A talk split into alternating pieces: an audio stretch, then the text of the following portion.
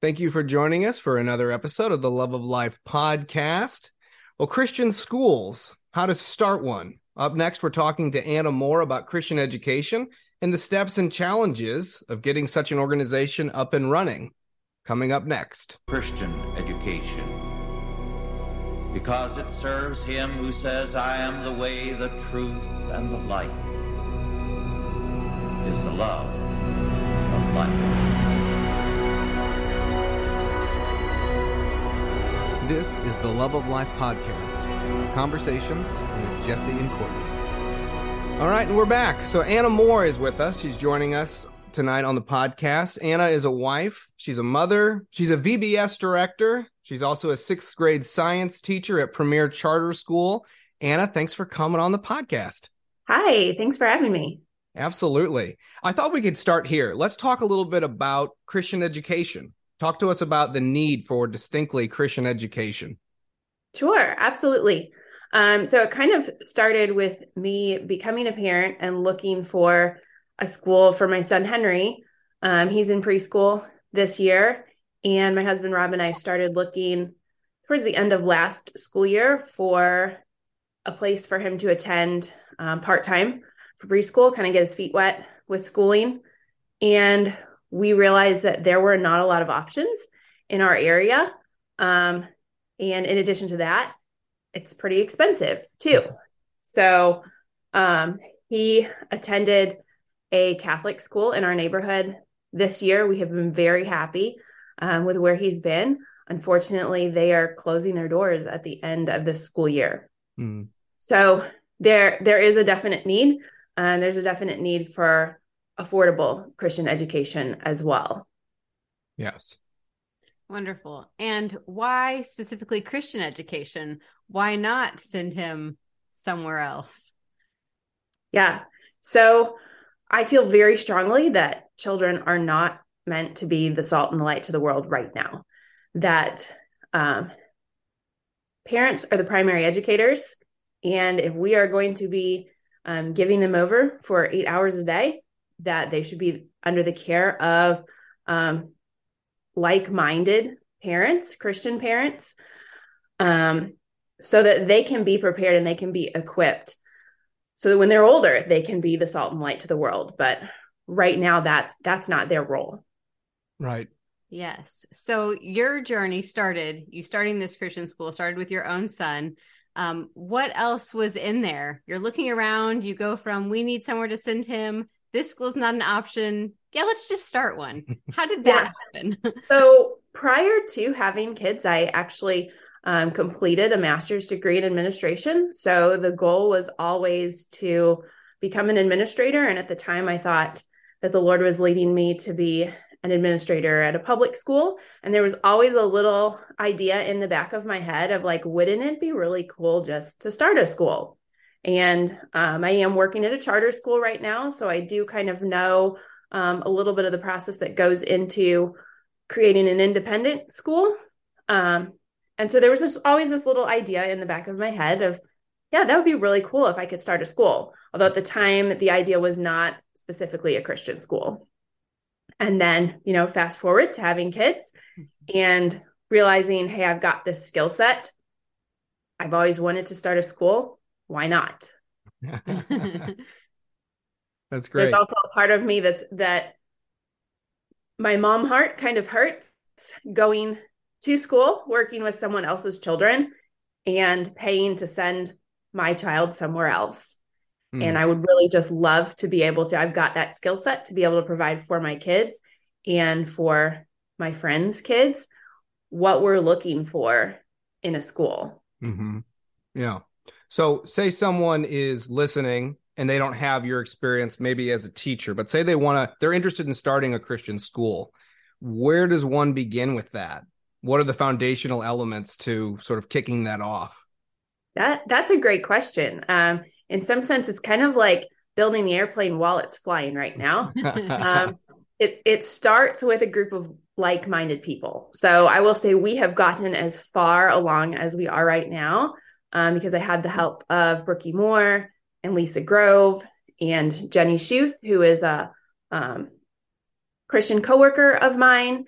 and Noah Brink, uh, who is the author of a newly published book, Jesus Above School.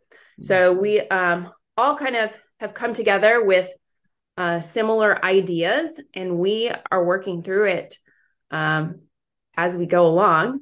Noah has some experience with coaching and consulting other schools. So there's a lot of information that he brings to the table. Uh, Brookie Moore has also worked with a lot of schools that were in their early stages. So she brings some knowledge as an educator.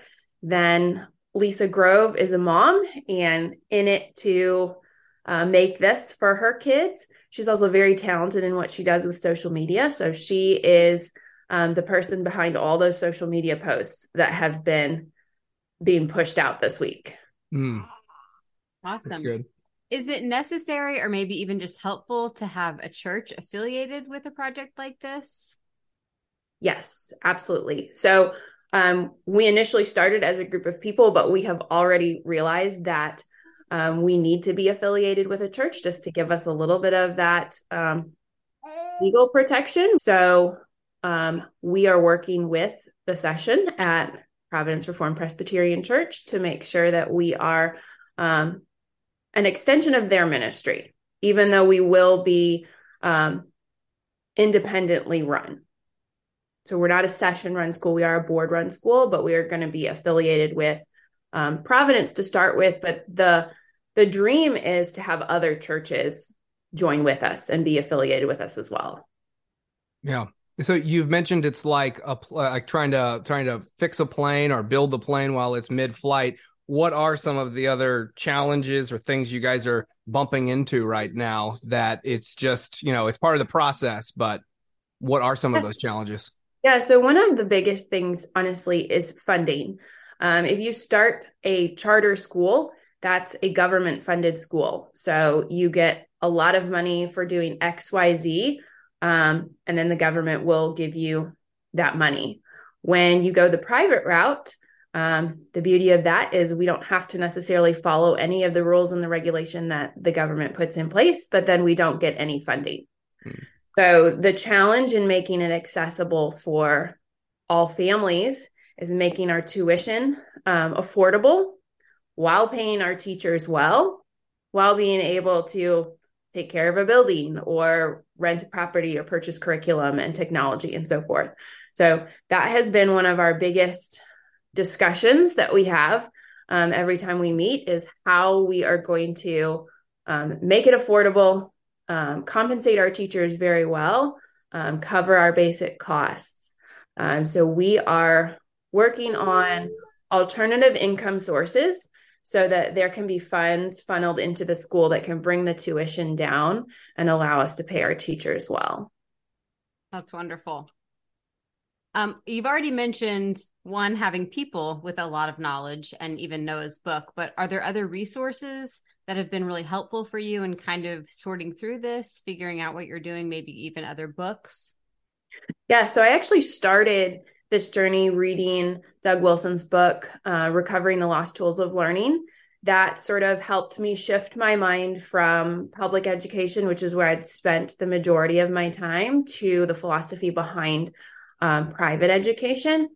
And um, then Noah's book, Jesus Above School, has been really um, helpful as well.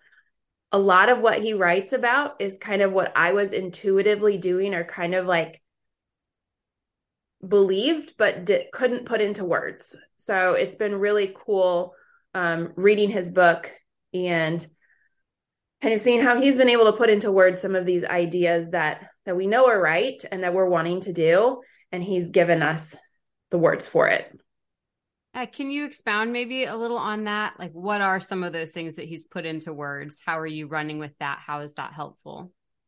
yeah so his book jesus above school is um i mean pretty much what the title suggests putting jesus above school that um as christian schools we're not just a um copy paste of a secular school with a little bit of Jesus dust sprinkled on top. Like we are truly putting Jesus at the center of everything that we do.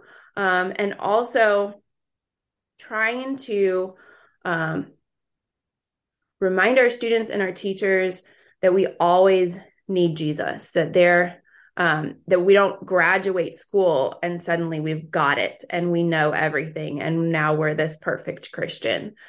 Um, so his book talks a lot about that, how to infuse this biblical worldview into literally everything that you're doing in the school. That it's not, you know, you don't have a a religion class. All of your classes is learning about the Bible.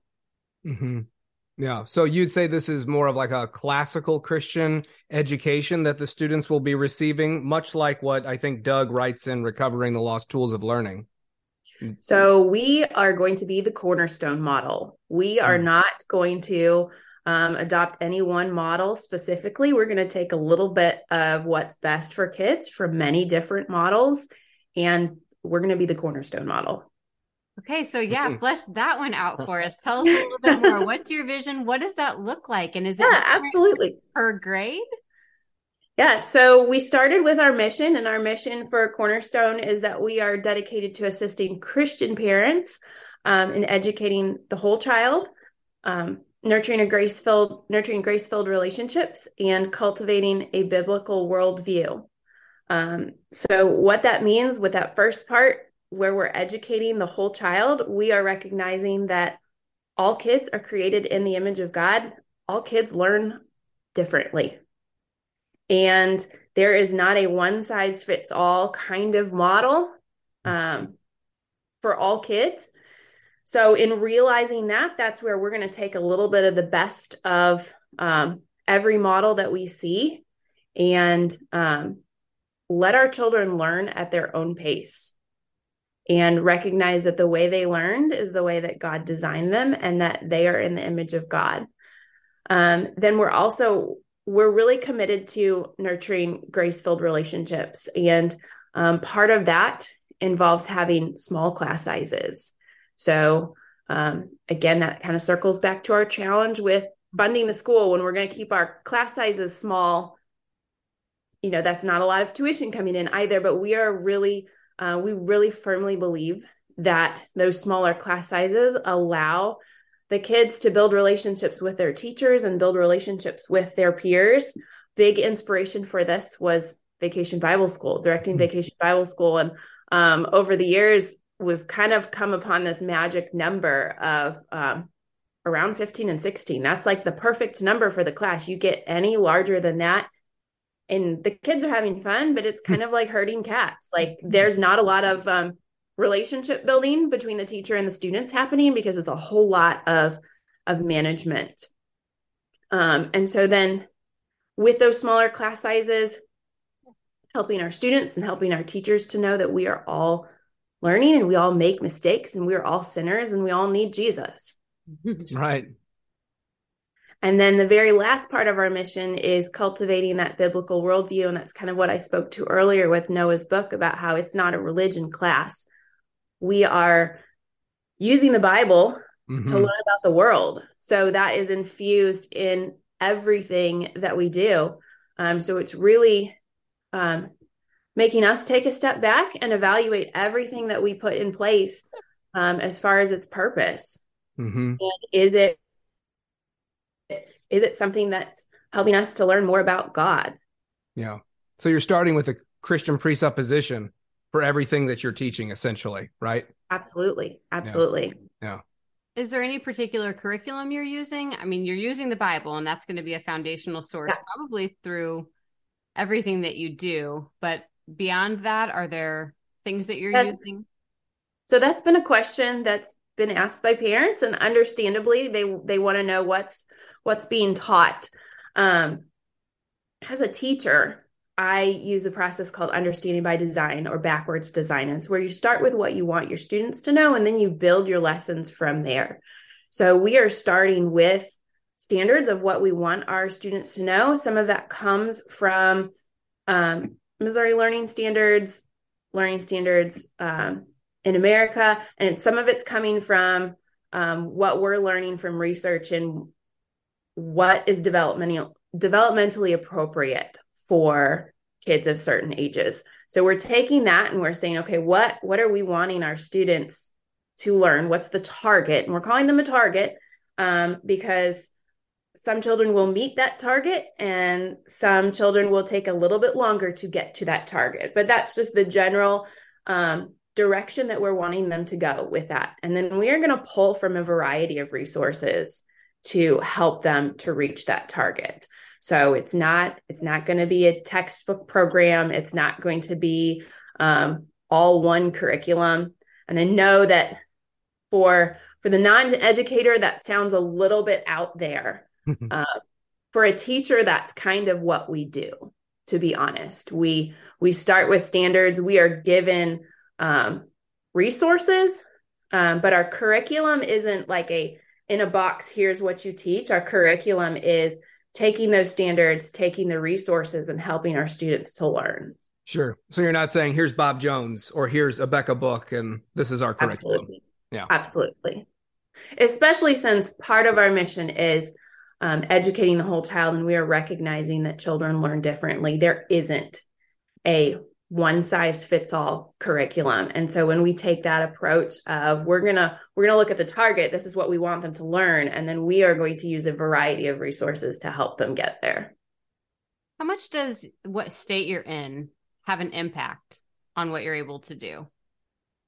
Does it? I mean since you're doing this independently or are there still guidelines and things that you have to be aware of or careful about? For the state yeah. of missouri well, yes, right. obviously, obviously, state you're in. But. Yeah. So we are private, so there are not a lot of limitations that we have to um, go by. That being said, we also want to be aware of what other children in the U.S. are learning.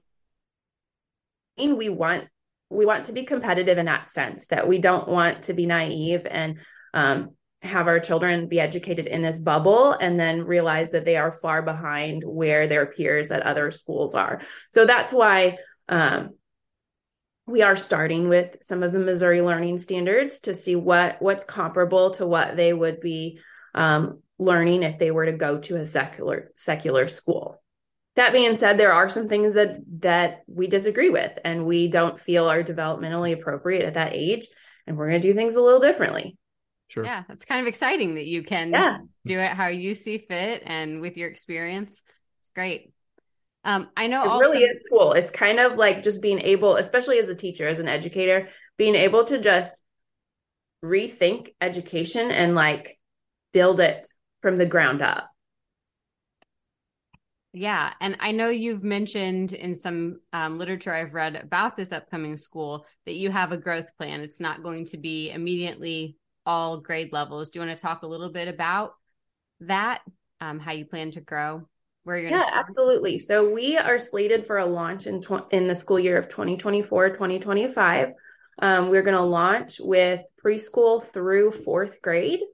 And then each year after that, we're going to add a grade level. So basically, it's it's our kids aging up. So our fourth graders will become our new fifth grade class, and then the following year they'll become the sixth grade class. And so we're going to um, continue growing until we reach eighth grade. Um, we really feel that the pre K through eighth grade model is the way to go. We've taken a lot of that inspiration from the Catholic schools. Most of their schools are pre K through eighth grade.